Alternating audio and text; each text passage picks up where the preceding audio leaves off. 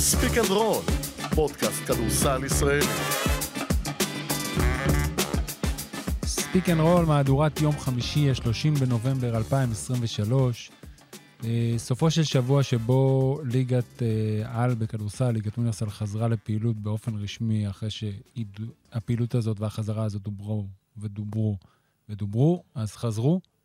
כמו גם הליגה הלאומית, כמו ליגת העל לנשים שחזרה כבר שבוע שעבר, ועוד ועוד ליגות הולכות ואמורות אה, לחזור. שבוע שגם השבוע הזה היה עם הפסקת אש וחטופים שמשוחררים, מה שגורם לקצת אופטימיות. לא ניכנס פה למה יהיה שבוע הבא, כי אף אחד מאיתנו לא יכול לדעת את זה, ולכן ננסה לסכם את השבוע ולהביט לפחות ברמת הפרקט. קדימה, אחר הצהריים טובים, פרופסור אלפר. שלום ג'ובה, מה נשמע? בסדר, מה שלומך? אה, כי היה לי... אה, מה? אתה יכול לפתוח פעם אחת לא, אני רוצה... בצורה רגע, רגועה. אתה תמיד מש... קודם כל לא היינו שבועיים, אז יש לי הרבה דברים להגיד. בסדר, אבל תבחר נכון, כמו אמיר דדון. אז יש לי דז'ה וו אה, לשבוע הראשון. לא, לא. רגע. יהיה לך. למה? כי זה לא אותו דבר. למה? רגע. לשבוע הראשון שחזרנו למגרשים אחרי הקורונה. אה, אוקיי. לא, מה חשבת? שאתה רוצה להגיד לשבוע הראשון שחזרנו להקליט אחרי לא, השבת לא, לא, השחורה. לא, לא, יש לי דז'ה וו, כי אני, אני כאילו זוכר שדיברנו ושאלת אותי איך היה לחזור למגרש. אז עכשיו לא שאלת אותי, אבל אני אענה בכל זאת. אז, אז תן לי להגיד לך הפעם, כן. מהזווית שלי מבלי להיות במגרש. אוקיי. ערכתי את השידור הראשון של הפועל באר שבע נגד אה, הפועל עפולה. ואני מודה שקמתי בבוקר ובאותו יום חיכיתי כבר לשידור. רציתי שהוא יתחיל, רציתי שהוא יגיע. זה באמת אחד הדברים שגורם, אה, לי הנאה, וגם מראים שאנחנו במצב טוב יותר ממה שהיינו לפני זמן X וזמן Y. ואז הצגת השחקנים והכל מתנהל בסדר, ואז יש טקס עם משפחות החטופים. נטע סגל מחזיק גם תמונה של אה, קרוב משפחה שלו, ויש טקסט, והם באותו רגע שילבתי ידיים, הורדתי את הראש למטה, ולא הבנתי למה אנחנו משחקים כדורסל. באמת, לא הבנתי מה אנחנו עושים פה, לשם מה התכנסנו, שאתה שומע ורואה, ברור שאנחנו רואים את זה כבר כל כך הרבה זמן, אבל אתה יודע, עכשיו במיקרו הקטן, בכפר הקטן שלנו, שאני בתוך שידור ואני נמצא בחדר הבקרה, ואתה רואה את זה ושומע את זה, זה קרה לי גם כשראיתי את השידור שלכם, של הרצליה, אף על פי שראיתי אותו מאוחר בלילה, גם שאתה רואה את זה, למה אנחנו פה. אבל אז עוברות כמה דקות. כמובן שהמשחק היה חייב להתחיל לקום, אז עברו הרבה דקות, אבל הוא התחיל. ולאט לאט אתה נכנס בזה, וזה נחמד. וזו תחושה טובה שעם כל אשמת הניצולים שאנחנו אוהבים להזכיר, אסור להתבייש בה. היא הייתה נחמדה, אבל ברגע שזה נגמר, אתה ישר נזכר באיפה אתה נמצא. הכל בפרופורציות של, הכל. של איפה אנחנו נמצאים ומה מצבנו. אה, אז אני אגיד, אני אוסיף עליך, שאני את המשחק הראשון שעשיתי בכלל ברוממה, בלאומית, ביום שני, ו... וראיתי המון אנשי כדורסל במשחק שלא מערב בכלל את מכבי חיפה או את הפועל חיפה. כן. זה היה נהריה נגד ראשון. והרגשתי את התחושה של הגעגוע הזה אצל הגרעין הקשה. אוקיי, הגרעין הקשה ממש היה חסר לו. גם בהרצליה. אתה רואה את הפרצופים, אתה רואה מי בא. אתה מכיר את הפרצופים האלה. אתה יודע שזה אותם אנשים שבאים כל הזמן. אלו האנשים שבאמת, לא יודע אם התגעגעו, אבל זה, זה בתוך, זה בנימים שלהם, שהם חייבים לבוא לראות כדורסל ישראלי. לי החלק הכי קשה היה ההמנון, בשני המשחקים. כי פתאום בהמנון יש כזה שקט, ו... ואתה מתחיל לשיר, ואז אתה קצת נחנק, כי אתה כאילו... מח... זה מכניס את זה פנימה. זה הכי שמלץ, אבל זה קורה, זה, אני, לא, אני לא שולט על זה. אני לא יכול לשלוט על זה. אבל אני מסכים איתך שגם עם האוזמן וגם עם אמסלם היה לי את אותה שיחה. של מה עושים כשהמשחק מתחיל. והסכמנו. מפסיקים ומתייחסים למשחק כמשחק. כן זרים, לא זרים, כן רמה, לא רמה. מתייחסים למה שאנחנו רואים לנגד העיניים שלנו, ו... ויוצאים מה... מהדבר הזה לפחות לשעה ו-45 דקות. וכמו שבתחילת המלחמה היה את העובדה שחזרנו לשדר דברים שהם לא קשורים לכדורסל הישראלי, ספורט אחר, והיו כאלה שכבר רצו לראות, כי היה חשוב להם. אז גם עכשיו אני בטוח שיש כאלה שזה חשוב להם לצאת קצת מהדבר הזה, בנוגע לשחקנים עצמם ולקבוצות, זאת העבודה שלהם, הם צריכים לעשות אותה. אם הם לא יעשו אותה, הם כנראה לא יקבלו עליה כסף. ודיברנו על זה כבר, על הגלגול הזה של זה מפעיל את הצלמים, זה מפעיל את המפיקים, זה מפעיל את המזנון, זה מפעיל את אנשים, האבטחה. זה מפעיל, זה מחזיר. מחזיר אנשים כן. למעגל העבודה ושומר על, גם על הרמה הכלכלית כמה שאפשר בתוך הסיפור הזה. זה עניין רגשות. כן. עכשיו, היו שלושה משחקים שהיו מאוד שונים אחד מהשני. גם בהכנה, לפני, וגם ב... באיך שהם די נראו. היה את המשחק, אני לא נכנס כרגע לפרטים, אני רק אגיד, את- היה את המשחק בין אה, באר שבע לעפולה, שהסגלים לא מלאים. מבחינת זרים, חסרים בשתי הקבוצות. כולל זר שברגע כן. האחרון לא גילו שהוא לא יכול לשחק והמשיכו. אז בקבוצה אחת שני זרים, בקבוצה השנייה שלושה זרים, שאחד מהם בכלל לא היה אמור להיות בקבוצה הזו. היה את נס ציונה נגד הפועל חיפה, שהפועל חיפה אין לה שחקנים בכלל, ונס ציונה היא בסגל די מלא, אז היה ברור מה הולך לקרות שם. ורמת גן נגד הרצליה הרגיש ממש כמו משחק. לפחות על הנייר, כן? לא, עזוב את מה שקרה במשחק. היו פה ארבעה זרים מצד אחד, ארבעה זרים בצד השני, סגלים אלה, זה, היה, זה הרגיש מ, הרבה יותר uh, מבושל מאשר שני המשחקים האחרים. מסכים איתי? אז זה היה, אתה יודע, זה, זה, זה באמת uh, סוג של ממש כניסה כזאת, דוחפת את הדלת, את הרגל בדלת כדי לנסות להיכנס. אז עוד רגע נדבר על כדורסל. יש את סיפור הפועל חיפה, וראיתי המון תגובות ברשתות על ה... שזה לא ספורטיבי, ואיך נתנו למשחק הזה בכלל להתקיים. אז אתם צודקים, זה, זה נכון, אבל אני לא בטוח שהייתה פה אופציה ב'. עם המינהלת, הטענה שלנו למינהלת הייתה, זה שבפגישה הראשונה, כשהודיעו על התאריך, לא נתנו שום פרטים. לא היה בעצם שום אה, מתווה אמיתי. ואז פתאום, מה זה היה? כשהתחילו לה, להגיע שחקנים, ואז הבינו שיש בו בעיה, אז יצא החוק הזה, או הסעיף הזה, של כל קבוצה יכולה לדחות משחק אחד לבקשתה עד הראשון בינואר 2024. זאת בעיה של המינהלת, שהייתה צריכה להסתכל על האירוע ולהבין כמה הוא גדול, ולהגיד מראש, חבר'ה, אנחנו מבינים שלא כולם הצליחו להתמודד באותה צורה, אנחנו נותנים לכם את המנדט לבחור האם אתם תתחילו לשחק ב-25, או תקבלו עוד שבוע אחר כך, כי אתם לא מוכנים, ואנחנו אחרי זה נסגור את זה איתכם. זה לא כל כך מסובך.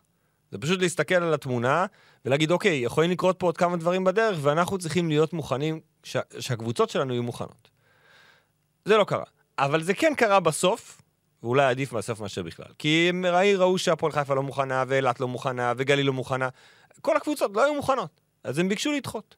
אז הפועל חיפה כבר הפעילה את הסעיף הזה, ודחתה את המשחק של נס ציונה בשבוע.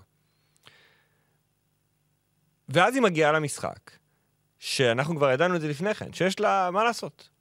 חוסר מזל, באמת, שמושקוביץ ושמחון ואופק אביטל, ואפילו בינגהם, הזר היחיד שהחליט לחזור, גם הוא נפצע וכולם לא יכולים לשחק. אז זה השאיר לה שלושה שחקני סגל, בכירים, לא בכירים, שלושה שחקני סגל בוגרים, וזר אחד חדש. אבל זו לא סיבה לדחות את המשחק. כי אם אתה עכשיו תתחיל לדחות בגלל פציעות, אז אתה לא תצא מזה. כי אם עכשיו תבוא קבוצה אחרת ותגיד, רגע, אבל אנחנו, לא יודע, הזרים שלנו לא רוצים לבוא לשחק בישראל, ויש לנו ארבעה שחקנים ישראלים, וזהו, אז uh, בוא נדחה עוד קצת. אי אפשר יהיה לצאת מזה. אז אני מבין את הטענות של הפועל חיפה. ו- וגם אני לא חושב שככה צריך להיראות הכדורסל הישראלי כשהוא חוזר ל- לשגרה. אבל, מכיוון וגם המינהלת הבהירה את זה, והפועל חיפה ידע את זה, וגם בית הדין של איגוד הכדורסל כבר דחה את העתירה. הייתה עתירה, הגישו עתירה, בית הדין דן בזה יום לפני המשחק. שאתה אתה יודע שזה... בבוקר המשחק. בבוקר המשחק, זה כבר קצת מאוחר, אבל הוא אמר, אנחנו, אנחנו ניתן את ה... אנחנו לא מדפדפים את זה, אנחנו נותנים את המשקל. הוציאו פסק דין, קראתי את כולו, כי רציתי באמת להבין מה היו הטענות. אז הם בסוף אומרים, חבר'ה, אתם כבר עמדתם לפי ה... יש חוק, יש סעיף, הופעל, הפעלתם אותו, יש לכם פצועים, אנחנו מצטערים, זה לא סיבה לדחות משחק. אז זה חבל, זה לא צריך להיראות ככה, אבל במקרה הזה, אני לא חושב שהיה למינהלת ולאיגוד הכדורסל ברירה, אלא לקיים את המשחק בצורה שלו, ו... ולקבל את היחסי הציבור הרעים. כי אחרת, אם היו אומרים עוד פעם, אוקיי, בואו נדחה לכם עוד פעם, אז עוד הרבה קבוצות או מועדונים, אני מניח שהיו קופצים על העגלה גם בהמשך, מעבר לסעיף הזה. במקביל, אני חושב שמה שבאמת עושה את זה, נקרא לזה, מה מפריע לאנשים, זה שהמינהלת מצד שני התחשבה במכבי תל אביב, וויתרה לה על משחק, נקרא לזה ככה, בגלל שיש לה שני שבועות כפולים. שאני חושב שזאת החלטה הגיונית של מנהלת הליגה. אבל ל... נקרא לזה לצופה, הוא אומר, רגע, אבל להפועל חיפה לא ויתרתם, לא באתם לקראתם, אז למה באתם לקראת מכבי תל אביב? אז אני חושב שזה בכלל לא אותו דבר. זה, זה באמת שני דברים שונים, אבל כשאתה מחבר אותם, אז אני יכול להבין למה מישהו יגיד, רגע, רגע, יש פה איזושהי אפליה, או איזושהי העדפה לכיוון מכבי תל אביב. אני לא חושב שזה המקרה. האם, האם היה אפשר ל, ל, למצוא דרך שמכבי תל אביב תשחק השבוע? אני חושב שכן, אבל זה באמת לשים עוד משחק עכשיו, בתוך ארבעה משחקים, כשלמכבי אין בית, משחקת בבלגרד, היא צריכה לטוס ולחזור ולטוס ולחזור, זה אפילו קצת יותר מדי. עם זאת, אני מבין גם את הקולות האחרים. זה, זה מאוד מסובך, הסיפור okay. אוקיי. הזה. אמרת הרבה דברים. נכון. אני מסכים שזה מאוד מסובך. בוא נחלק את זה לשניים, לצד של המינהלת ולצד של הפועל חיפה. הפועל חיפה היא באמת חסרת מזל. נפצעו לה שני השחקנים הכי טובים שלה, וסביר להניח שלא משנה איזה סגל היה להם, פלוס עמית שמחון, פלוס איתי מושקוביץ, אפשר לחיות עם זה. אוקיי. זה שבסופו אה, של יום, אחרי שהבקשה הוגשה, ואחרי שבית הדין דן בה, ואחרי שכולם עשו, הפועל חיפה כמועדון עשה הכל שביכולתו להופיע בצורה מכבדת, מכובדת, ולהיענות לצורך של הליגה לחזור, באיזה שלב היו צריכים לעשות קאט ולהגיד, אוקיי, זה מה יש.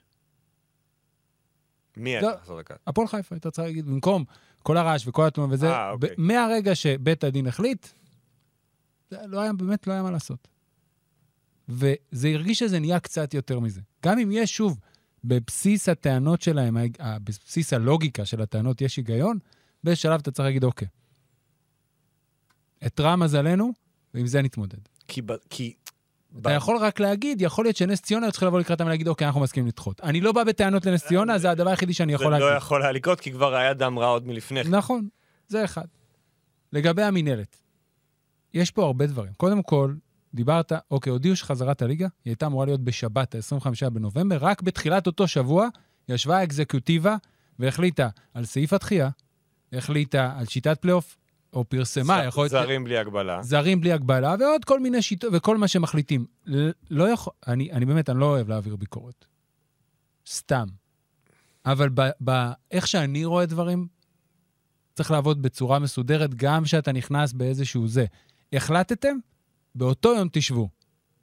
למחרת תשבו, ותבנו את המוצר החדש. לא שאחרי... אחרי שכבר אתה נלחם, ו- ואנחנו יושבים פה ב-Speak and Roll לצורך העניין, ומדברים, צריך לחזור, לא צריך לחזור, ויאללה, ודוחפים, ואז פתאום אומרים, רגע, יש סעיף, ובוא נפ... לא. זה דבר אחד. דבר שני, אתה צריך להימנע כגוף שאמור להיות ניטרלי, מכמה שפחות איפה ואיפה. עכשיו, תמיד תהיה איפה ואיפה. אני לא אומר שזה לטובת, זאת אומרת, זה לא שזה בא מאיזה אינטרס. אבל גם בתוך הפועל חיפה, אין ספק שצריך להתחשב בקבוצות שמשחקות באירופה. גם במכבי תל אביב. זה תמיד היה בליגת העל. כל קבוצה ששיחקה באירופה, התחשבו במשחקים שלה גם לא בעת מלחמה. זה לא יוצא דופן, זה פשוט מודגש עכשיו. מתחשבים בכולם. אבל הבעיה זה שזה נראה שזה איפה ואיפה, מוסתרת, לא מוסתרת. כבר, הרי עמרי אה, מנהיים פרסם ב, לפני עשרה ימים כמעט, או 13 יום, לדעתי ב-16 או ב-17 בנובמבר. שמכבי תל אביב יודעת כבר ממנהלת הליגה, ששני המשחקים הראשונים שלהם יידחו. זה היה תחת ה... אה, בתוך הידיעה שדיברה על איזה זרים יחזרו, אם יחזרו, וזה מה שמכבי תל אביב דבררה לשחקנים שלהם. עכשיו, גם אם זו לא הייתה הודעה רשמית, ומכבי תל אביב החליטה על דעת עצמה להגיד לשחקנים שתירגעו, עדיין זה אומר שהיה איזשהו, נקרא לו משא ומתן. היה איזה. משהו. אז, אז למה ללכת ככה? זאת אומרת, אתמול אריה לבנת פרסם את זה, אריה לבנת מהארץ, ואז קמה כל ההתרעמות. היא הייתה גם לפני. כן, אנחנו, אני חושב, היו אנחנו מתחשבים, ידענו מזה. היו, נכון, היו מתחשבים, אבל בהתחלה, שרק הליגה חזרה באותו שבוע, המשחק של מכבי היה רשום כאילו הוא קורה. וזה, ונכון שזה יותר מסובך. נגד בשבוע- אילת זה היה אמור להיות? כן. זה המשחק שמכבי ביקשה לדחות. אז איפה השני? לא, את השני הם ביקשו לדחות. לא. לפי דוברת המינהלת, שאתמול הגיבה כן. לטענות, אז מכבי ביקשה לדחות את המשחק נגד אילת. מחזור שמונה. מחזור שמונה. מחזור תשע מונה תשע שתיים. הם, הם, הם התחשבו בהם. מחזור אוקיי, תשע היה אמור להיות המשחק. בעצם ש... בין שני המשחקים, אבל בין אם, שני אם השבועות זה הקבולים. משהו שכבר ידעו, אז היה צריך להוציא את זה באותו רגע, זה אחד. דבר שני, אין מה לעשות, זו סיטואציה שצריך לנסות להתחשב יותר. באו לקראת גליל עליון, נכון? היה עניין, גליל עליון עשו הרבה יחסי ציבור ופרסמו, נכון? הם לא מארחים בבית. יש להם זר אחד כרגע, בינתיים. לקח להם זמן למצוא מקום להתאמן ולבנות שגרת אימונים. אני בעד להתחשב בהם. אז התחשבו. ולא משנה שהגיעו ממש רחוק, וזה לא היה מה... הגישו בקשה, אושרה בקשה. המשחק שלהם שהיה אמור להיות ביום שני, בשבוע הזה, נדחה. לא בשלושה ימים, לא בארבעה ימים, הוא נדחה. דעתי הוא בשבת הבאה, או מתישהו בשבוע. לא. לא, גליל עליון נס ציונה. אה. גם נס ציונה. אם אני זוכר נכון, יכול להיות שאני טועה במשחק. אבל הוא נדחה, אז למה הפועל חיפה? ואני לא, לא, לא מייצג פה איזשהו צד, אבל אם דחיתם להם למועד רחוק יותר, למה הפועל חיפה נדחה סך הכל בכמה? ארבעה ימים. מה העניין? נדחה, המשחק היה ביום שליש... המשחק היה אתמול, יום היה. יום רביעי, הוא היה אמור- להיות ביום ראשון כמדומני. או ביום לא, היה שבת. שבת, נכון. ארבעה ימים, אז למה זה נדחה בארבעה ימים, ושתי הקבוצות האחרות מקבלות דחייה למועד לא ידוע? עכשיו, זה ברור שזה קשה לדחות את כל המשחקים כל הזמן, כי בסוף צריך לשחק אותם. אבל אם יש לך שלוש קבוצות שאתה דוחה להם משחק, או אפילו ארבע, גם בשבת הקודמת, הפועל תל אביב הפעילה את הסעיף לא לארח את חולון. המשחק שלהם הוא השבוע? לא. איך זה יכול להיות? כי יש להם את אירופה. אין בעיה. אבל זה אומר שכבר נדחו. אז עוד, הצרות של הפועל חיפה לא ייגמרו בעוד יומיים. וגם אם היו דוחים להם בשבועיים, לא בטוח שזה היה פותר להם את כל הבעיות. אבל אם עכשיו הם לא משחקים השבוע, אז אולי במחזור שאחרי, לא משנה מה מספרו, כי המספרים הולכים להתערבל פה 200 פעם, אולי הם מוכנים יותר. זה מה שמציק לי. אני, אני ממש מבין, באמת, כמה קשה לדחות ולדחות, כי יש דדליין, זה לא שאתה יכול לשחק כל הזמן. אבל אם דחית לאלה, ודחית לאלה, ודחית לאלה, דחיות מוצדקות כולן. גם פה היה צריך לדחות, לפחות במחזור. לא ישחקו את מחזור תשע, שמונה. סליחה שאני לא זוכר איזה, לדעתי זה היה שמונה. שמונה. שמונה. ויתחילו מהמחזור הבא, אתה, בתשע. אתה אומר בעצם שאם אתה, אם אתה מנסה לחש- לחשוב על שורש או על משהו שהיה פותר את המיני סכסוך הזה, זה אם המשחק בין נס ציונה להפועל חיפה היה מתקיים במקום ביום רביעי, ביום ראשון שאחרי. אני לא יודע אם הוא היה פותר, אבל קצת בטוח- יותר סדר וקצת יותר דברור ברור של הדברים, היה מוציא את האוויר והעוקץ סביב הבלגן. יכול להיות שהתוצאה הייתה זהה, והפועל חיפה הייתה מתייצבת מול אה, נס ציונה ביום רביעי עם השחקני נוער שלה ומקבלת אה, את ההפרש שהיא קיבלה. יכול להיות שהתוצאה הייתה זהה לחלוטין. אבל ברגע שאתה מתחיל לבדוק ולראות פה ולראות שם ולהתפתל, אז כל הצדדים. עכשיו, באופן, אני באופן אישי חושב, אנחנו, היה לנו פה דיון לפני שני פרקים. אתה אמרת צריך להתחיל. אין ברירה. אני מבין את זה. אתה רצית עוד שבוע. אבל אני אמרתי עוד שבועיים. ואז, קודם כל, אם אתה נותן את השבועיים האלה, אתה לא אומר, אתה כבר לא צריך להפעיל את הסעיף הזה. כי השבועיים האלה היו יוצאים... מה אתה אומר? לא בטוח שהם... מה אתה אומר? לא בטוח, לא יודע, אתה- זו דעתי. טבע האדם, אוקיי, נותנים לך, תיקח. בטח. אבל לא היו נותנים להם. אבל הם היו אומרים, אבל למה שאני אשלם את משכורת חודש אה, נובמבר לשחקנים? אני אביא את השחקן הזה בדצמבר. למה שאני אביא אותו בנובמבר? אני פ- מרוויח, זה- זה מרוויח פתיר, חודש. לדעתי. לא, אבל שוב, כשאתה נותן למישהו זמן, הוא ייקח את הזמן. בסדר שייקח את הזמן, אבל מה שאני אומר שמעבר לזמן הזה, תביאו מתי שאתם רוצים. אין את הסעיף דחייה. אין סעיף 5 במרכאות על חשבון הוא סעיף גם לא היה בהתחלה סעיף 5. אבל אם הוא היית בא נות- בדיעבד בגלל אבל אם. אתה נותן להם את הזמן הזה, יש לך מנדט להגיד, חבר'ה, אין יותר. קיבלתם עכשיו, מקבל את הטענות שלכם, זה לא מוצדק. יש גם את ההיבט הלא ספורטיבי בסוף, זה לא רק שנס ציונה שיחקה מול סגל מוחלש של הפועל חיפה. הוא נובע מהעובדה שבעוד חודש וחצי תשחק קבוצה אחרת מול אבל- הפועל חיפה אבל בסגל יש פה מלא. עניינים של פציעות, יש פה שחקנים שנפצעו לטווח ארוך, אתה לא יכולת להתכונן לזה. לא, לא יכולת, אבל... הפציעות האלה יכולות להיות גם עוד חודש. אם היינו בעוד שבוע, והיה פה עכשיו שלושה זרים, אתה אמרת לי, הרי אם היינו במחזור הראשון, ולהפועל חיפה יש אה, ארבעה זרים בסגל, שאחד מהם פצוע ושני ישראלים בכירים, הם עולים לשחק, נכון? גם אמר- עכשיו הם צריכים לעלות לשחק בעיניי. אוקיי, בסדר, ברור שהיו... פה- בסופו של דבר ברור שהיו צריכים לעלות לשחק. אבל כל הבלאגן הזה והחוסר סדר, זה דברים קטנים כאלה שמצטברים. זה כמו שבוטחים את הליגה מחדש עם הפועל באר שבע נגד הפועל עפולה. באים ללכת לג'מבול, מגלים שרון ציפר לא בטופס. ואז יש סאגה. למה יש סאגה? למה הוא לא בס- למה הוא לא היה בטופס? אני לא יודע. אין לי, גם לא הייתה לי בעיה שיגידו, חבר'ה, הוא לא בטופס, הוא לא משחק. כן, אבל החליטו... לה- אבל זה, ועכשיו, כן. עוד פעם השחקנים עולים להתחמם. אתם חוזרים לשחק כדורסל. כולם רוצים לראות את המשחק. לא כולם, ראו חדשות. היה מי משחק שרוצה- מוקדם. מי שרוצה להיות. אנשים רוצים לראות את המשחק. למה זה צריך להתחיל לקום? ולשם זה חוזר. יותר, ס... תראה, אי אפשר לפתור הכל. זה גם חוכמה קטנה לשבת פה ולהגיד 1, כן. 2, 3, 4, אני מודה בזה. זה לא תפקידנו. בסדר, אנחנו... ואני שונא גם להיות, אני, אני לא אוהב להיות הביקורתי והזה, אבל אני מאמין בסדר. אני מאמין בהסברים ולהוציא דברים החוצה. וכשאתה עושה את זה, אתה יכול לפתור הרבה יותר בעיות. וזה לא קרה עכשיו. קאט. סיימנו? כן. יופי. אז היה משחק אחרי עשר דקות של ציפר, אה, פחות, פחות. בין אה, באר שבע לעפולה. כן. אמ, ועפולה, שכבר בעצם זה משחק שני שלה, יחד עם נס ציונה, היא אחת משתי... מובילה את הליגה. כן, שתי פתחו את הליגה. לא, נס ציונה 2-0 נכון. מובילה את הליגה, ועפולה אחרי הניצחון הזה באחת אחת. כן. אה, עפולה, שלמעשה, אם אתה יודע, אם אנחנו ממש נ- נזקק את זה, כן, עודד. שיחקה ללא זרים. היו שם אה, שני זרים, היו שניים. אחד, אה, אה, ברגע האחרון, כמו שאמרנו קודם, לא היו שלושה. זרים. אחד לא קיבל שחרור בינלאומי, כן. שניים שהיו על המגרש, לא ממש היוו פקטור. אחד בטוח לא היווה פקטור שהוא אמור להיות הטוב, זה קסיוס סטנלי, כן. שסיים משחק נוראי, עם אחד משמונה מהשדה, שתי נקודות, ומדד יעילות שלי של מינוס 11, לא טוב. לא טוב. קמרון שלטון היה בסדר, כולל בעיניי המהלך הכי יפה במשחק, אתה יכול לראות שם את הפוטנציאל, אבל שלוש מ-14 מהשדה זה קצת בעייתי. בסוף הישראלים של עפולה ניצחו פה את המשחק, אין שאלה. ולא הישראלים שהיית מצפה שינצחו פה את המשחק.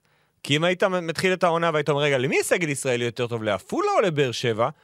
התשובה הייתה באר שבע, נכון? כי כן. ספנסר וייס מגיע אחרי שני לא, שנים, אל תלך שלילי, כי אה, לא. שוחמן וקולשון מגיעים אחרי שנה טובה, ראינו ציפר בגביע ווין- ופריצקי, ציפר ופריצקי, וראינו לוי. את גלעד לוי, אז כן, כן.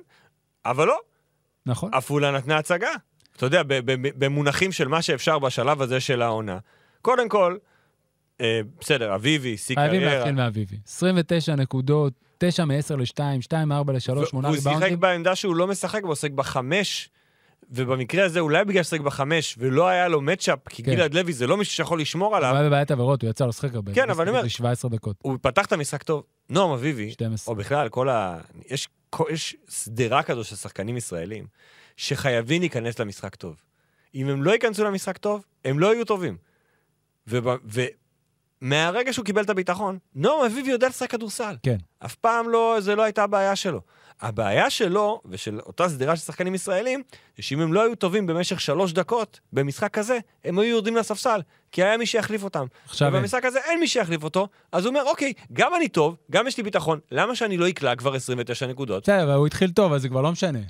העניין הוא שיש מצבים בקבוצה, עם אה, זה, אף על פי שהשנה אנחנו מצפים שזה יקרה פחות, כי הרבה, הרוב הקבוצות זה ארבעה זרים, אבל יש סיטואציות בקבוצות מרובות זרים, שגם אם אתה טוב, אתה יורד לספסל. נכון, ופה זה לא, אבל אם אביבי יקלע 29 נקודות כל משחק, הוא לא ירד כן. לספסל, גם אם יהיו 18 זרים. נכון.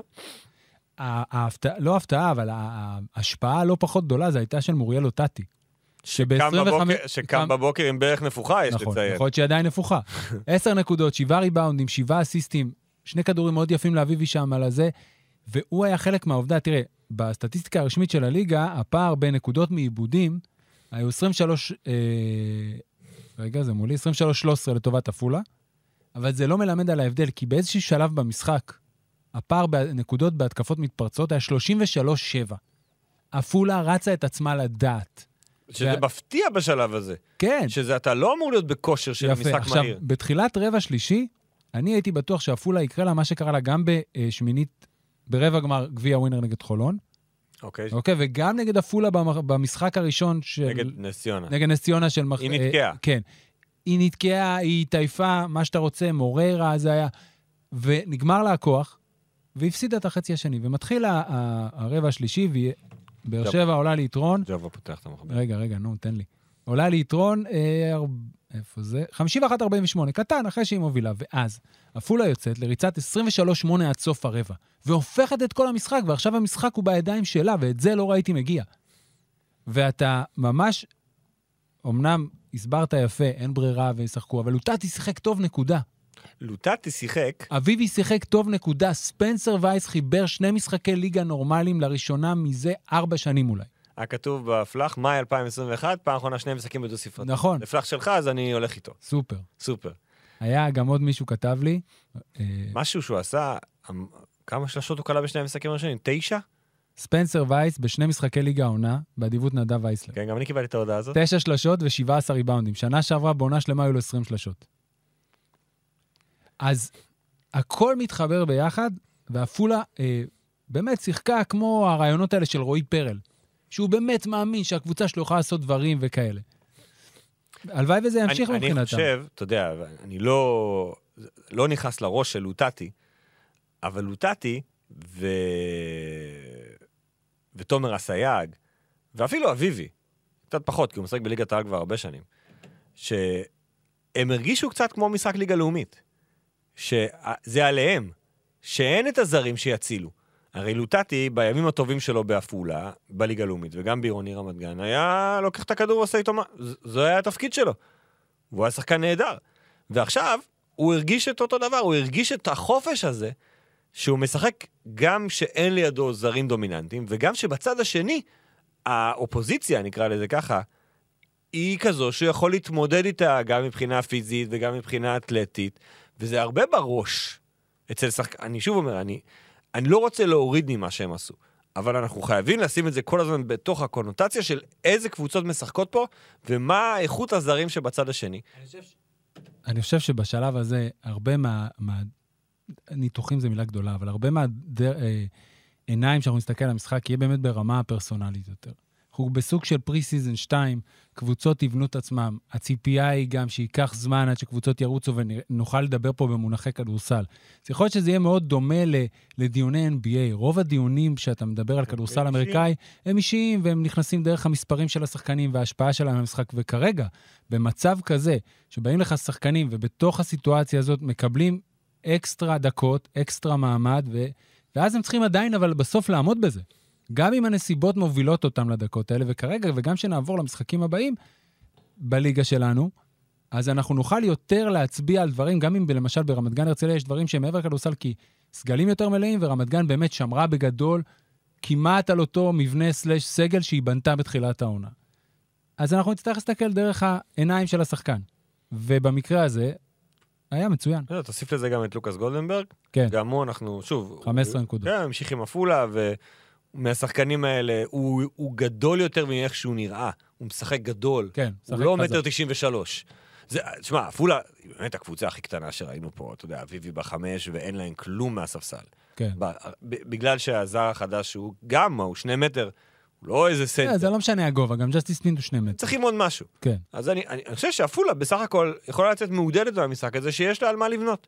נכון. המשחק הבא שלה נראה לי ירושלים, ירושלים. בבית, שגם, תכף נדבר על ירושלים. כן, אוקיי. אז זה משחק אחד. מצד שני, משחק שני, רמת גן נגד הרצליה. אתה יודע, הרצליה נגד רמת גן, מסתכלים על הסגל של הרצליה, אומרים בואנה, הצליחה להשאיר פה שלושה זרים. גם את בוטרייט, גם את לינץ', גם את קרטר. הביאה שני ישראלים, בנקס ובורדיון, אמנם ותיקים, אבל כאלה שמכירים את הליגה. שני זרים, עוד שני זרים, עוד זר אחד, אדוניס תומאס. אתה אומר, ועם איתן בורג, ואתה אומר, אוקיי, ו- וסנדי כהן, וכל מה שנשאר, ווורקמן, ואתה אומר, וואלה, יש שם סגל שאמור להיות, שאמור לדבר. ו- ורמת גן אתמול הייתה בארבע דרגות יותר טובה מהרצליה. מחצית ראשונה כמעט מושלמת. 51-31 בסוף המחצית, ותראה, רמת גן היא, היא טיפה מפתיעה, לא הרבה מפתיעה. כי הרבה מהדברים שהיה במשחק מול הרצליה, בטח במחצית הראשונה, ראינו אותם uh, ב- גם בשמינית גמר גביע ווינר, גם ברבע גמר גביע ווינר מול הפועל תל אביב במחצית, גם במשחקי ההכנה. עירוני רמת גן, או מכבי עירוני רמת גן, בנתה אה, סגל שהמחשבה שלו היא מאוד נכונה לליגת העל.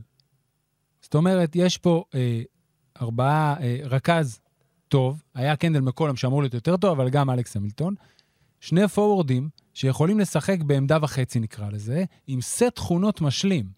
איזאה מיילס עם הריווח קליען בחוץ, שיש לו גם משחק גב לסל אם צריך, וג'יי פי טוקוטו, שהוא, איך דני פרנקו קרא לזה פעם על דנטה סמית, לא שאני משווה בין השחקנים, aggregator.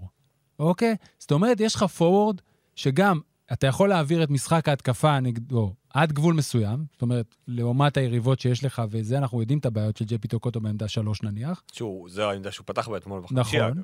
ואתה יכול לשים אותו על הגארד של היריבה. שזה מה שהוא עשה גם אתמול. תוסיף על כל זה סך הכל עומק ישראלי. טוב, אדם אריאל, כרם אשור, ג'ורדן כהן, שניידרמן, בניה סרור ויעל מלמד. ואפילו הראל דדון בליגה הזאת יכול לשחק. נכון, והראל דדון. אבל זה שבעה שחקנים, ששוב, דיברנו על זה בתחילת העונה, אז פה במשחק הזה ראינו את הכל. ראינו איך הם קבוצה של האסל וריצה, שזה חשוב מאוד לליגה הזאת. הלכו פנימה כל הזמן פנימה. כל הזמן פנימה ופנימה, ושנתקעו, והרצליה חוזרת למשחק בסוף, אז הם הלכו לגארד המוביל, והמילטון סיפק את הסחורה. שזה הפתיע, לדעתי, אפילו גם את רמת גן. כן. כי הוא לא נראה טוב באימונים, והוא היה כזה overweight, ולא היה בכושר. לחלוטין. אבל הוא עדיין שחקן כדורסל מספיק טוב, כן. כדי שברגעים האלה, נקרא לזה, מה שהוא יודע לעשות, הוא יודע לעשות את זה. עכשיו, רמת גן עשתה שינוי. מה השינוי היחיד שהיא עשתה לעומת הזה? אם אתה זוכר את ארבעת הזרים, היו לה שני גארדים, ועל פניו שני פורוורדים. עכשיו הגארד. שהיה פיל גרין, כן. התחלף בג'ימי הול. נכון. זה קצת נותן לה יותר אופציות נותן- בעמדת הפנים. אבל זה, אבל זה חשוב. לא, יש לא, להם אומר. חמש, וחמש מחליף, והרכב נמוך. הם יכולים לשחק עם מיילס בחמש וטוקוטו בארבע. כן. הם יכולים לשחק עם הול ומיילס ביחד, הם יכולים לשחק עם סרור ומיילס, וטוק... אתה יודע, יש שם המון ורסטיליות, וכרם אשעור שיכול לעלות לשחק בעמדה מספר ארבע. נכון, ואם אדם אריאל עושה אה, שלוש מחמש מהשדה, וג'ורדן כהן עושה ארבע משבע לשתיים, ויובל שניידרמן נותן כמה דקות, ובכלל בניה סרור עושה חמש משש תוך אה, כמה דקות ועוד. כרם אשור, שאיכשהו עלה, הוא נכנס למשבצת של טוקוטו, בפורד, הוא שמר את לא, הגארד. הוא לא היה היה במשחק התקפית סביר. מאוד רגוע. נכון. אז יש פה קבוצה, עוד פעם, זה לא שעכשיו עירוני רמת גן עם כל התשבוכות, היא קונטנדרית. לא. או היא אמורה להיות 1-4, או אבל, 1-5. אה, היא רוצה פלייאוף. אבל, היא, אבל היא, היא קבוצה יחסית גם מוכנה לעשות עונה טובה, בטח לעולה חדשה. לא ברמה, אני לא יודע אם היא תאיים, מה זה לא יודע? היא לא תאיים על ה-1-4, זה לא יהיה מהעולה, המר... אני מנחש, כן? מהעולות המרעננות. זה יכול, הרבה דברים יכולים להשתנות. אבל ראית קבוצה שהיא יותר מוכנה מהרבה קבוצות ברמת הסגל וברמת איך שהיא משחקת. בצד השני, פתאום, אני חושב שגם על דן שמיר והרצליה נחתה פתאום ההבנה כמה האובדן של כריס באב הוא גדול, וצ'יי סיימון, שבעצם אלו היו שני המוציאים לא צ'ייס סיימון, ג'ייסון סיימון. ג'סטין סיימון. ג'סטין סיימון. צ'יי סיימון זה היה אותו דבר. היה באשדוד. אה, שני מי שהיו אמורים להיות המוציאים לפועל העיקריים של הרצליה. ואז אתמול, כשאדריאן בנקס עדיין לא... הוא, אני לא יודע אם הוא יהיה גם, כן? הוא, הוא בן 37. ויש לה כל מיני הרכבים כאלה של פורוורדים, וורקמן, וזה היה נראה מאוד מאולתר, ואיתן, ובוטרייט בכלל לא היה במשחק אתמול. אז אתה מרגיש ששם, בניגוד לרמת גן, הם ממש צריכים לבנות איזושהי היררכיה ולנסות להבין מה הם עושים, בעיקר, אני חושב, בשתי עמדות הגארד. איך הם משחקים גארדים? האם זה אולי בורג ובוטרייט ביחד? האם זה בנקס בשתיים? מי צריך לקחת את הכדור? אין אופציות לחילופים, אוקיי? אין ההיררכיה. צריכה להיבנות מההתחלה, בטח עם השינויים שחלו בקבוצה. יש שחקנים, זאת אומרת, בוטרייט ולינץ' הם כרגע בצד, ה- אני לא רוצה להגיד מאכזב, אבל לא עומד בציפיות. ובוטרייט היה ככה גם בהרבה מהדקות במשחקי ההכנה, ושראינו אותו עוד בקיץ, לפני שנכנסנו לתקופה של, של מלחמה וכל מה שקרה. יכול להיות שבעוד חודשיים, עכשיו, זה שאני מניח שאחת הסיבות שהוא הוא פה זה כי הוא הסכים לחזור. אז אתה אומר, יש בזה יתרון. רוברט קרטר מראה תמיד את הניצוצות האלה. בעיקר הוא הראה שהוא רוצה. כן, אבל לינץ', הוא ממש רצה. עם העיבוד הזה במתפרצת, שהוא שוב לקח פעמיים, סליחה. אז הם יצטרכו לבנות את ההיררכיה ולהבין איך הם משחקים. יש להם מאמן טוב בסך הכל. יש להם יושב ראש, שאחד הדברים, גם עם הרבה ביקורות של אקוניס, יש לאורך שנים, יש דבר אחד שאתה בטוח יכול להגיד, הוא רוצה. הוא רוצה שהכדורסל יחזור, רוצה שהקבוצה שלו תשחק, ככה אני מרגיש מהצד. אם בסוף הם אחת מהקבוצות עם סגל מלא, אז כנראה שמישהו רצה שם שהם יהיו בסגל כן, מלא. הם החתימו, לדעתי, כמעט הכי הרבה שחקנים בתקופת, בתקופה נכון, הזאת. הם החתימו את בורדיון ואת אה, בנקס ואת ואת בנקס. ישר, ואז הם הביאו את אדוניס תומאס. אז ייקח עוד זמן, הם מהקבוצות שיצטרכו זמן. אבל יש להם אה, באמת הרבה דברים לפתור, וגם ראינו שפתאום סנדי כהן משחק כמו השחקן שהוא יכול להיות בתחילת הרבע הרביעי, והם מורידים את ההפרש, והוא גם שומר בהגנה, והוא גם קולע מכדרור מול השומרים אה, שרמת גן שמה עליו, אז אוקיי, אז יש פה משהו. אבל זה היה רק הוא בכמה דקות האלה, בכל שאר הזמן, כלום. הרבה עבודה. Uh, המשחק הבא שלהם נגד אילת בחוץ, שזה גם, אתה יודע, תעלומה, מה יהיה באילת, יש להם שני זרים בינתיים, אנחנו לא כל כך יודעים, לא כל כך הבנו מי נשאר, מי לא נשאר. כן, אילת היא גם חידה אתה גדולה. ממש מגלה את זה רק לפני. כן. אבל בוא נגיד שאילת, אתה יודע, חידה שעוד, אני מניח שהיא תיפתר. אנחנו בשבוע הבא בעצם מקבלים שלוש מתוך ארבע הקבוצות שלנו משחקות באירופה, שמגיעות לראשונה לישראל. שבת, חולון נגד עפולה, בבית. אנחנו כבר יודעים, ארבעה זרים לפחות. לא, מה זה לפחות? ארבעה זרים. לא, כי עכשיו חתם אה, נכון. ון ויין, הבלגי, חתם כן, היום. אנחנו לא יודעים מתי הוא נוחת. כן, אה, לפי מה שאנחנו מבינים, במקומו, או בדרך להחליף את המינואה, שילך לשחק בליגה האיטלקית, או יש הרבה קבוצות שרוצות את המינואה, כן. וחולון, כמו שאתה אומר, הבינה את זה, ואמרה, אוקיי, אנחנו, אנחנו רוצים לכסות את עצמנו. להביא שחקן אה, בעמדה מספר 4, גם בפרנקופיל כזה, בלגי. אה, כמו שאוהדי חולון חוגגים ברשתות, בלגי שמגיע בנובמבר זה סימן. בדיוק. אז, אז הם מביאים את ון ויין, אנחנו, וכמו שאמרת לי, ובצדק, אם הוא בא לפה, הוא יודע שהוא אמור לבוא לשחק בישראל. כן. אין לו את הפריבילגיה להגיד, אמינואה, אני לא חתמתי על זה. כי אני מניח שאם אמינואה, אם לא הייתה מלחמה, נשאר פה, הקבוצה שלו נראית טוב, והכל בסדר, כן. ו... אבל זה זה. אז יחסית חולון מגיעה לפה גם בלי ון ויין, בלי ון ויין, ארבעה זרים, מסודרת בעמדות, נראית טוב גם באירופה. חולון, אמ, מהרבה בחינות, יצאה לה איכשהו גם לטובתה שהמשחק מול הפועל תל אביב בוטל, כי כשהם תכננו את השבוע, הם ידעו שהם חוזרים. וככל שהזמן עבר, ועוד פעם, זה נכון לה- להפוגה ולשקט ששורר פה כבר שבועיים, אז קל להסביר לשחקנים ולהראות לזה, אבל, אבל הם עבדו בלהסביר לשחקנים, בלגרום להם לבוא לפה. ובסוף השבוע שעבר, שהמשחק לא היה, עדיין ניק ג'ונסון, סי.ג'יי הריס, ג'סטין סמין ודרו קרופורד היו פה בישראל. זאת אומרת שהם הרגישו הם הרגישו את עכשיו, החזרה. אנחנו נגיד את זה עוד כנראה הרבה פעמים במהלך העונה בכלל ובפרק הזה בפרט. זה נכון ליום זה חמישי, נכון 30 להיום. עד יום ראשון, שזה עד יום שבת שיש את המשחק, ועד יום ראשון שמתחיל עוד שבוע, יכולים לקרות הרבה דברים.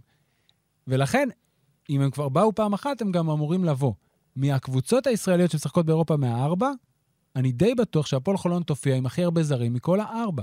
שזה, וזו הקבוצה שיש לה הכי מעט זרים, כן, יש לה ארבעה זרים כרגע. חמישה, עם ג'ונסון. כאילו המינואה הוא החמישי. נכון, אבל הוא לא מגיע לישראל. אה, אתה רוצה להתעסק שנייה בחולון כדורסל, ואז נעבור להפועל תל אביב? אין כי אנחנו בעיה. כבר בפנים. כן. אז הפועל חולון, אתמול, אני מודה, אני חזרתי הביתה מהמשחק של הרצליה באמצע רבע שלישי כזה, וראיתי עוד לפני כן שבורסספול הובילה בדו-ספרתי. אמרתי, טוב, אה, משחק קשה, ובחוץ, ובורסספור בכושר טוב, ואז אה, הם כלו שש שלשות ברבע האחרון, ופירקו להם את, באמת פירקו להם את כן. הצורה. הנקודה הייתה שבורסה ספור עלתה ליתרון 61-54, שלוש דקות ו-14 שניות לסיום הרבע השלישי. מאותו רגע, ריצה ראשונה, 10-1 חולון עם שמונה של קרופורד, שתי שלשות והמתפרצת על הבאזר בין לבין סל חנוכי. גם במשחק הקודם, או לזה שלפני כן, קרופורד שם, כל פעם שצריך כן, סל, הוא נכון. שם את הסל הזה. ואחרי זה הריצה הזאת הופכת ל-28, ומסתיימת סך הכל מאותו רגע ב-44-15. מחצית שנייה, כאילו. כלומר, מאה- לא, מה- מה הנקודה? משלוש, זאת אומרת, 13 דקות ו-15 שניות אה, אחרונות. פלוס 29. עכשיו, ברור שההבדל המרכזי שכמובן הוא תמיד יקפוץ, זה האחוזים לשלוש. 1 מ-9 במחצית הראשונה, 10 מ-16 בשנייה, הרבה יותר קל לנצח. קבוצת השלשות הטובה ביותר בליגת נכון, האלופות. הטובה. ביותר בליגת האלופות, ורוב השחקנים באמת נראים מצוין.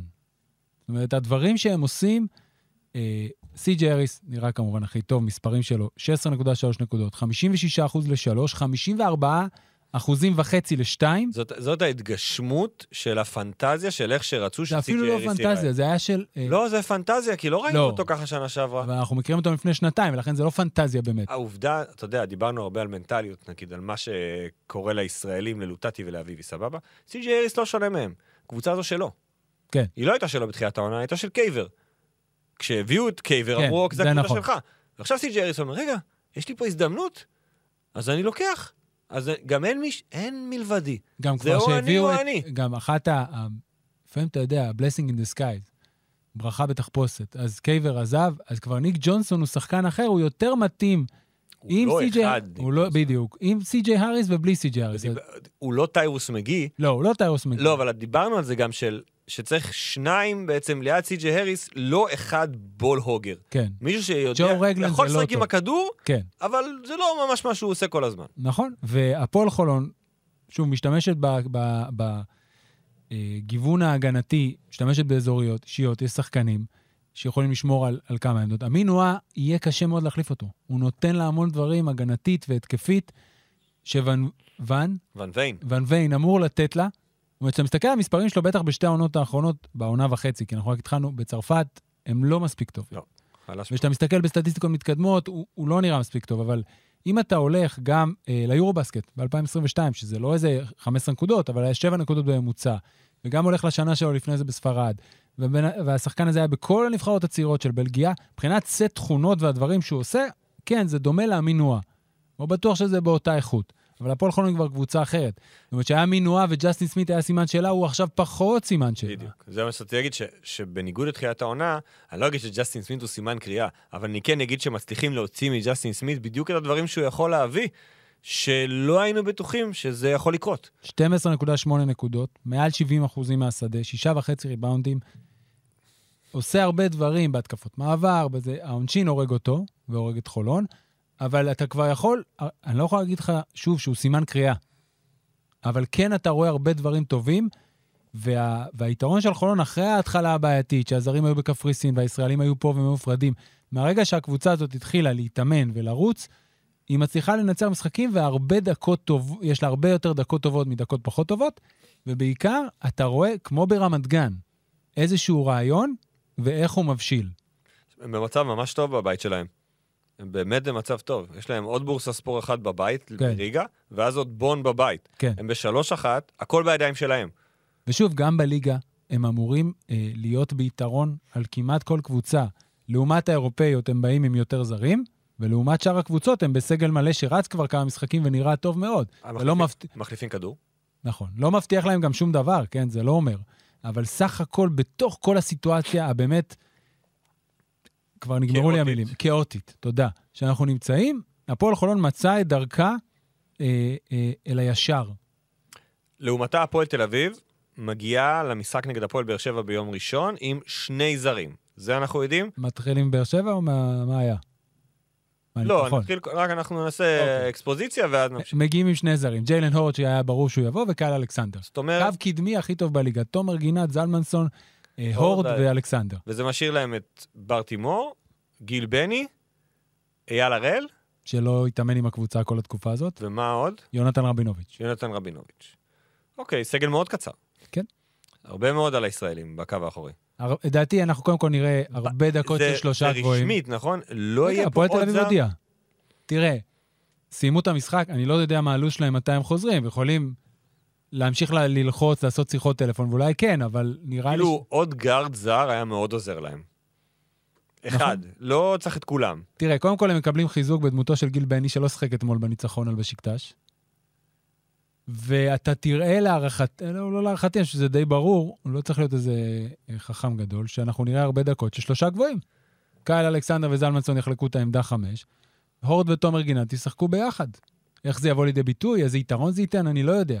כי נגיד מול הפועל באר שבע, עם גלעד לוי בחוץ, ומשחקים איירן לי וגנט, ו- וקולשוב ושוחמן וזה, אז זה יותר קטן, אבל זה מה שיש להם. אבל מצד שני, הם רצים כבר תקופה, כן. קבוצה בכושר. כן, בעיה, אתה יודע, יש להם הרבה, הם נשענים הרבה על השלושה גארדים הזרים, אבל אוקיי. הנה, נגיד, הזכרת את אה, לוטטי ונועם אביבי שקיבלו וייצרו. גיל בני הולך לקבל. לראשונה מזה המון זמן, גיל בני יכול למצוא את עצמו 35 דקות על המגרש, אבל לא יקלע 40 נקודות או 29 אפילו, כמו נועם אביבי, אבל אם הוא ישחק עם ביטחון ולא יצטרך להסתכל, שוב, זה הכל תיאורטי, אבל זה נשמע מאוד הגיוני שאם לא יצטרך לחשוש מהחילופים, והוא ישחק אחד, וברטימו זה יותר לשתיים, והוא ילחץ את השחקנים, הוא אמור לתת תרומה יותר גדולה, לקבל יותר ביטחון ולהיות טוב. וגם כשאתה משחק עם הרכב עם שלושה גבוהים, כמו שראינו, את, אה, כמו שאמרת, את טוקוטו בשלוש, אז פה נראה את הורד. והורד ותומר גינת הם קצת יותר ורסטיליים אפילו מג'יי פי טוקוטו, בטח ברמת הכלייה מבחוץ. יהיה משחק מסקרן. כן. מסקרן לראות את הפועל תל אביב, ונראה מה יהיה איתם. אבל אה, באמת, אני לא חושב שיהיה קשר בין אה, מה שאנחנו נראה בבאר שבע ביום ראשון למה שראינו בש- זה. בש- אבל מול בשקטה היה ניצחון גדול. מתחיל המשחק, והוא מתחיל בדיוק מאותה נקודה של שני המשחקים הקודמים שדיברנו עליהם, פרומיטי ופריז. הם קיבלו, הפועל תל אביב ספגת, 13 נקודות בשלוש דקות וארבע שניות. זה קצב של אה, אה, מלא, איזה 120, משהו כזה, אפילו יותר. נכון? אתה טוב במספרים. לא, היית שלוש יחידות. אה, לא, עד סוף הרבע הם קיבלו עוד 13 נקודות בשבע דקות, שזה קצת יותר. ואז היה טיימאוט, ממש כמה דקות, אה, איזה שתי התקפות אחרי התזמון הזה של ה-13, אולי שמה. דני פרנקו אה, אומר לשחקנים שלו את המשפט הבא. רגע, צריך למצוא את הדף, סליחה. חשבתי שאני ארשום את זה במחברת. לא מגיע לנו לנצח. נגמר הזמן לדיבורים, צריך לעשות מעשים. הוא מעלה אה, בשתי פעימות את... אה. כן. את ברטימור ותומר גינת וזלי, ואחרי זה את הולנד, וההרכב הזה יחד עם ג'קובן בראון, אוקיי, מייצב את הפועל תל אביב הגנתית. ברבע השני הם סופגים 15 נקודות, שזה קצת יותר נורמלי. כמעט כמו שהם ספגו בשלוש דקות. ברבע האחרון, שהביא להם את הניצחון, הם סופגים 12 נקודות בלבד. וככה יש להם סיכוי לנצח, כי כל עוד המשחק, באמת, ביריבות מהסדר גודל הזה, שים בצד רגע את פריז. אבל כמעט כל יריבה ביורו-קאפ, שהפועל אני אפילו אומר, לא מצליחה להוריד אותם יותר ל-80, אבל תהיה באזור ה-80-85, הפועל תל יכולה לקלוע יותר. ג'לן הורד אמר ברעיון מחצית, ההתקפה שלנו מביאה אותנו לאן שאנחנו צריכים, והוא צודק במיליון אחוז. התקפית היא כל כך מוכשרת, הפועל תל אביב. משחקת כל, כך טוב ביחד, ונראה שיש סינרגיה טובה בין הגארדים שלה. אנגולה יש לו, לוקח קצת יותר על עצמו, ג'קובן מגיע שצריך בדיוק כמו בסוף המשחק. ברטימור נותן את הרבע השלישי הטוב שלו עם חמש נקודות ועוד אסיסט ומשחק טוב. אבל הג... הפועל צריכה להוריד את היריבות לאזור, אני אומר 80. אם היא באזור ה-80, היא יכולה לנצח תיאורטית ומעשית כל משחק, כי היא מספיק מוכשרת בשביל זה. ראינו את קייל אלכסנדר אה, בהתקפה, ברבע האחרון. ברבע האחרון. יותר דומיננטי ממה שראינו אותו עד שזה עכשיו. הפתיע, כי אני לא זוכר שהוא... זה היה בפורטה שלו, סליחה על המילה, הכלייה הזו מחצי מרחק בגלגול הקצר. אבל זה, זה כל כלי נשק שמצטרף כן. להפועל תל אביב, בטח ובטח בעמדות הפנים, בטח שתומר גינת, אתה יודע, הוא חזר, אבל מבחינת עדיין. עדיין לא היה שם. כן. אז זה, אלו חדשות מצוינות, וכמובן ג'קובן, שאנחנו מכירים את ג'קובן. נכון, זה אנחנו יודעים. אלכסנדר באמת בשלושה רבעים לא טובים התקפית. גם הגנתית יש לו כל מיני בעיות, אבל שם הוא, הוא לא בעיה באמת. יש כל מיני עניינים שדיברנו עליהם בפרק הקודם, איך הוא יוצא, איך הוא חוזר, לפעמים אתה מסתכל, זה קרה הרבה פחות במשחק הזה, מול בשקטה שהוא יוצא ולוקח לו זמן לחזור, ולפעמים זה עולה בטעויות, אבל הוא, הוא, הוא יודע לעזור שם, והתקפה הוא לא היה מספיק טוב, ופתאום מהשש, שמונה נקודות האלה עזרו מאוד לזה. אתה רואה, אני מקווה שלא טעיתי, אני עכשיו חייב להסתכל שוב, כי זה לא נשמע לי הגיוני. שמה? המשחק נגמר, שש הפרש, נכון? 81-75. נכון. אתה יודע מה היה הפער במדד? אה, לא. אז אני אגיד לך מה כתבתי פה, אבל זה נשמע לי כל כך לא הגיוני. כמה אתה להס- כתבת? 105, איפה זה? 105-63. לטובת הפועל תל אביב? כן. וזה ונגמר המשחק 6? כן. עכשיו אני, אני רוצה לראות את 42? זה, איפה זה, איפה זה נעלם? performance index rating, כן? 105-63. מוזר מאוד. 41, 42, הפרש במדד במשחק שנגמר בשש נקודות. מאוד מוזר. נוקאוט. אה, אבל פשוט הפועל תל אביב מבחינתה, אתה יודע, היא ממש- היא ממשיכה בקו שלה והיא מנצחת, והיו לה, היה לה איזשהו משברון כזה וכמה הפסדים. חוזרת, היא בסוף מתב- מתקבעת בצמרת של הבית הזה, וזה כן. מה שחשוב מבחינתה, לסיים ולעלות מהבית. כמה שיותר גבוה כמובן, נגיד המשחק ליגה הזה ירוויח לה את תומר גינת. כי כן. תומר גינת יקבל הרבה דקות, והוא מרגיש יותר בנוח פה. כשאתה מסתכל על היורוקאפ באופן כללי, אתה אומר, אוקיי, יש פה כרגע שתי קבוצות טובות מאוד, זה גרן קנריה ופריז, וחוץ מזה, הש... ה-level העליון הוא די שווה. אז המטרה היא כמובן לנסות להימנע מגרן קנריה כמה שאפשר. עדיף להימנע. מפריז. אבל פריז היא בבית שלה, היא לא תקבל אותה בהצלבה הראשונה. כן, לא רוצה לקבל את גרן קנריה, אוקיי? בסדר. בהצלבות האלה. קיבלתי. כל השאר, אתה יודע, ראיתי אה, בורק ניצחה את אולם אתמול בחוץ, שידרתי את בורק נגד וילרבן ביום אה, ראשון, אוקיי, לא, ממש אה, קבוצה בינונית, היא ב-7-2. זה אומר משהו. מה עם ירושלים? אני לא יודע. אנחנו מקליטים את זה היום, הפועל תל אביב בעוד שעתיים, תשחק אה, הפועל ירושלים, הפועל ירושלים מול גלת אסריי, נכון? לכן לא נתייחס יותר מדי למשחק. אבל הפועל ירושלים ששבוע הבא אה, כפול. מיועדים לשבוע מכבי, הכפול, רק כן. ב- רק בליגת שני. משחקי ליגה, יום שלישי נגד עירוני רמת גן בחוץ, ויום חמישי בעפולה. יש לומר שפעם משחקים בין רמת גן להפועל ירושלים בזיסמן היו חגיגה. הצגה, כן. חגיגה. כן. יש היום משחק, יש משחקים גדולים בהיסטוריה להפועל ירושלים גם בעפולה. כולל תשע שלשות של אה, פוג'טר. או, ו... זה היה באותו אולם לדעתי. נכון, באותו עולם.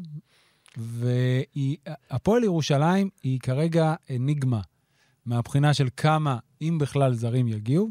כל פעם שגם אני, אה, אתה יודע, עושה כמה זה בדיקות וגם בודק עם אנה ישוע הכתב שמסקר את הקבוצה, מאוד שקט שם. הכל מאוד שקט וזה נע בין 0 ל-3. בין אפס לשלושה זרים. עכשיו, סוגיה שצריך להעלות, נגיד אחד מאלה שחוזרים, אם חוזרים, נניח, זה קדין קרינגטון. אתה רושם אותו?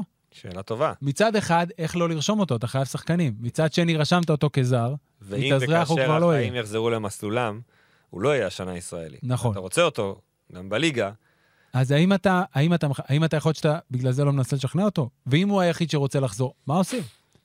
עכשיו עוד פעם, כיוון שאני לא יודע בדיוק כמה יגיעו, מניח שהיום יהיה משחק, וידברו, ובטח ביום, ר- אני לא יודע מה הלו"ז. אחרי היום צריך, לא יודע אם היום, אבל מחר לדעתי הם צריכים לחזור. תראה, הם משחקים בבוסניה.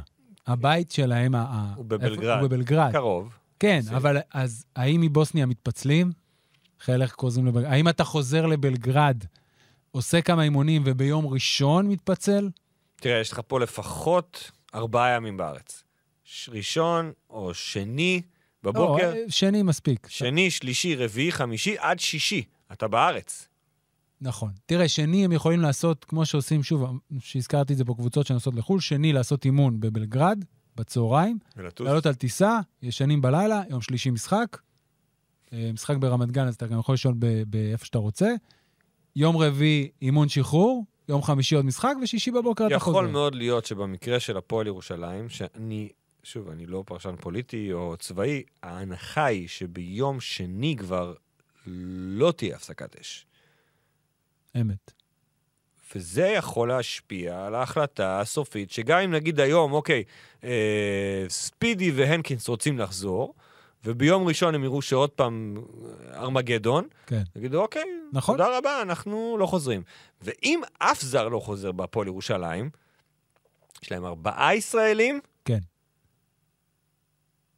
וזהו. אתה יודע, ייקחו שני שחקני נוער, אולי כמו שמכבי תל אביב כבר דווח, אה, תיקח שחקנים בכרטיס כפול, שלא ידעתי שיש עדיין בכלל כרטיס כפול, את אה, שחר דורון ואת אה, רועי בכר, לדעתי מנהיים פרסם. אז גם להפועל ירושלים יש מספיק שחקנים אולי שהיו אמורים להיות מושאלים, כן מוש... משחקים בליגה הלאומית. תראה, הם... עדי כהן סבן. כן. כרגע, כמו שאני מבין, בגלל שלא יודעים אם וכמה זרים יחזרו, אז עדיין לא פועלים, או שיכול להיות שפועלים מתחת לפני השטח, באיזה שחקנים ישלימו את הסגל. הפועל ירושלים יכולה לדחות משחק. דחתה כבר. דעתך? לא, רגע, סליחה, במחזור שהיו אמורים לחזור שמונה, זה מחזור שהיא הייתה חופשית. אוקיי. אוקיי, אז כן, היא עדיין יכולה לדחות משחק. אבל היא יכולה לדחות אחד מהשניים. כן.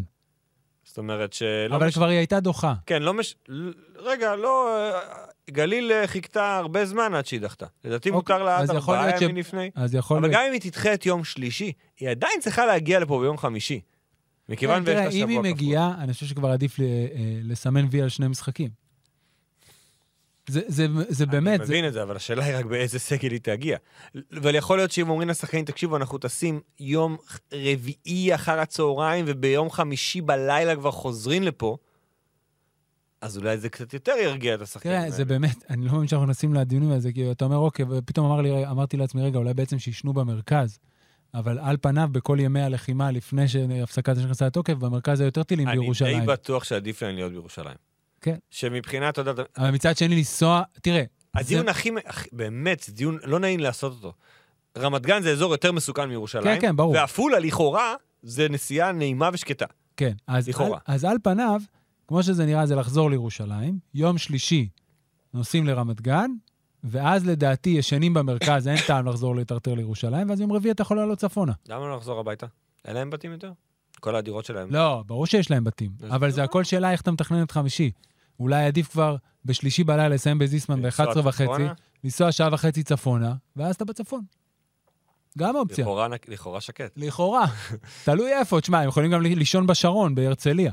לא, הרצליה פחות טוב, בחוף השרון, אני לא יודע. אין, אין. לא, זה דיון שאני לא רוצה להיכנס לא, אליו, לא כי אין, נכון. לא נצא מזה. אבל באמת, אה, עדיין אין מספיק מידע, גם שוב, ממה שאני מבין ממאנה וגם ממה שבדקתי בעצמי, שאתה יודע האם וכמה זרים יחזרו להפועל ירושלים. ואם שהליגה חזרה, אמרת, אוקיי, הקבוצות שמשחקות באירופה, יש להן יתרון. הן מתאמנות, הן משחקות, אבל לא. כי בשלוש מתוך ארבע, יש קשיים... אה, יש קשיים בלהחזיר שחקנים. כן. אנחנו וגם לא דיברנו על מכבי תל אביב, כי אנחנו... זה באמת אנחנו לא יודעים עד מה יהיה שם. וייקח זמן עד שנראה אותם פה, לדעתי עוד שבוע וחצי. אבל מכבי תל אביב כבר, לפחות בדיווחים, מתכוננת, שנגיד זרים לא באים בכלל. אז יש לה את הסגל הישראלי שלה, ג'ייק בסדר? וג'ון באים? לדעתי כן. לא בדקתי, אני לא רואה סיבה שלא. אוקיי. אז ג'ייק וג'ון די ותמיר בלאט אה, מנקו ומנקו ועומר מאייר ורומן סורקין. ורומן סורקין, ואם יהיה גם שחר דורון ורועי בכר, זה בסדר. הם אמורים בסגל הזה להתמודד עם מה ש... שוב, לא בטוח שהם ינצחו כל משחק, לא, אבל אבל, אבל זה יהיה משחק סבבה. כן, יש פה ישראלים מספיק להסת- בכירים נכון. כדי להחזיק ואם מול לכל היריבות. השביעייה השמינייה הזאת שהזכרנו, מתווסף באיזשהו שלב, נגיד אחרי שני מחזורים אפילו, זר, זה כבר עולה, אנחנו לא יודעים מה יהיה, אבל... שני זרים. נכון, צריכים יותר מזה. נכון. ולכן, אתה יודע, הם, הם, אם הם באים סתם למשחק אחד, נגיד לא, שבוע הבא, הם לא משחקים שבוע אחרי, אלא משחק ליגה אחד. אז השישייה הזאת שהזכרתי בחיזוק של שחר דורון. ורועי בכר לא, לא יצליחו לשחק משחק תחרותי, לא רואה סיבה שלא. תחרותי כן, לא בטוח שהם מנצחים. למה לא? לא בטוח, לא. בסדר, שום דבר לא בטוח, אבל יכולים לנצח? אה, תשמע, זה... אם באמת, זה אם המתאבקים. אני לא יודע מול מי... אם, אם באים עם ג'ון די וג'ייק, הנחת העבודה שלי שכן. זה אומר, זה נגיד חמישייה, תמיר. עזוב, ג'ו... אל לא, תן לי, תן לי רגע. אני, אני סתם, אני זורק. ג'ון די, תמיר, ג'ון מנקו. די, מנקו, ג'ייק ורומן, זה מסודר בעמדות. נהדר. אבל אין מחליפים בכלל. לא, יש לך מחליפים. אין לך מחליפים בגבוהים? נכון, זה ג'ייק ורומן, ג'ייק ורומן התחלפו ביניהם. מנקו יזוז לארבע, אוקיי. וישחקו קטן. קטן. מ- לדעתי אפילו, קטן, אבל יותר גדול לפי מעפולה. ג'ייק וסורקין לא יעלו ביחד בחמישייה. יעלה אחד מהם, מנקו יעלה בארבע, ואז הם יתחלפו. ואתה תראה הרכבים גם של מנקו בחמש ועומר מאייר בארבע. יאללה, קדימה. זה מה שיקרה, זה מה שהיה צפוי בליגה הזאת. אה, מבחינת, שוב, בסגל הזה. שאלה אם הג'וקר יפתח זיו, מתי שהוא ימצא את עצמו בליגה לאור כל הסיטואציה הזאת. אה, אגב, ראיתי שחתם היום אה, שחקן, נכון. אה, ג'ונתן רוסל, אה, כן. הבלגי גם, לא? נכון, ב- אה, בשר- בסרגוס. אה, לא, בגרנדה. של- היה לנו. דיון, לדעתי, על הפועל ירושלים ויפתח זיו. כן. עכשיו, עם זה שהם צריכים לשחק בליגה, ויש להם בעיה עם הזרים, חד משמעית נכון. אני מביא אותו. גם יותר מזה, אתה לא צריך להיכנס לדילמה של קרינגטון. אם עכשיו יפתח זיו חותם בהפועל ירושלים, אז ש... וקרינגטון מסכים לחזור, אז שיירשם כזר, הוא גם בסדר. מסדר לה בעצם את העמדה שחסר לה מבחינה ישראלית. נכון, חד משמעית אני חד מביא אותו. ואני בטוח שיש אני אנשים בטוח, שאומרים על זה. למשל, אני בטוח, או למשל, שהוא הולך לדאלאס. אני בטוח, למשל, שיש קבוצות שמנסות להביא את עמית אבו. לא בדקתי. מסלובקיה, כי הוא כן, כי הוא נותן עונה שורף את מצוינת. הרשתות בסלובקיה. אתה לא יודע מה קורה פה, ושחקן כמו עמית אבו, כמו שהוא נראה עכשיו, יכול לעזור לך מאוד. מה עוד? מה שכחנו? אה, לא, נראה לי שדיברנו על הכל. אני רק רוצה לסיים ב... בתודה? באמירה כללית. אה. של... אה, אנחנו יודעים שזה לא מושלם. לפחות אני יודע, אני מניח שאתה מצטרף אליי. זה לא מושלם. ו... ו... אבל זה מה יש, וזה מה יש, זה הרבה יותר טוב ממה שהיה לפני חודש. כן. אנחנו... זאת התחושה. אנחנו, ומי שאני מניח אוהב כדורסל ישראלי ויש מספיק כאלה, גם אם זה לא מושלם, אנחנו ניקח את זה. כי זה מה שיש כרגע. אנחנו לא, יכול, לא יכול להיות אחרת. וזה יכול גם ל- ללכת לאיבוד עוד שלושה ימים. אז כל מה שאנחנו מקבלים כרגע, ניקח. ניקח, נחבק חזק חזק, ונקווה לטוב בהמשך. נסיים במילות פרידה משלומי פרי. אה, נכון. היום יום חמישי, זה היה יומו האחרון כמנכ"ל מנהלת הליגה. בהצלחה לרוני כהן, אה, רני כהן, סליחה, המחליף שלו. ושלומי, שמי שרוצה ממש קצת להכיר אותו, יכול ללכת לאחד מהפרקים הראשונים של Speak and Roll, ולהאזין לשיחה איתו, אני לא הייתי. לא. זה היה עם רועי עדיין? זה היה עם רועי עדיין, ויכול להאזין לשיחה איתו כדי להבין באמת ולהכיר קצת את האיש. אמ, נכון שלכל אחד יש מחליף, אני באמת מאמין בזה. זה תקף על כולם.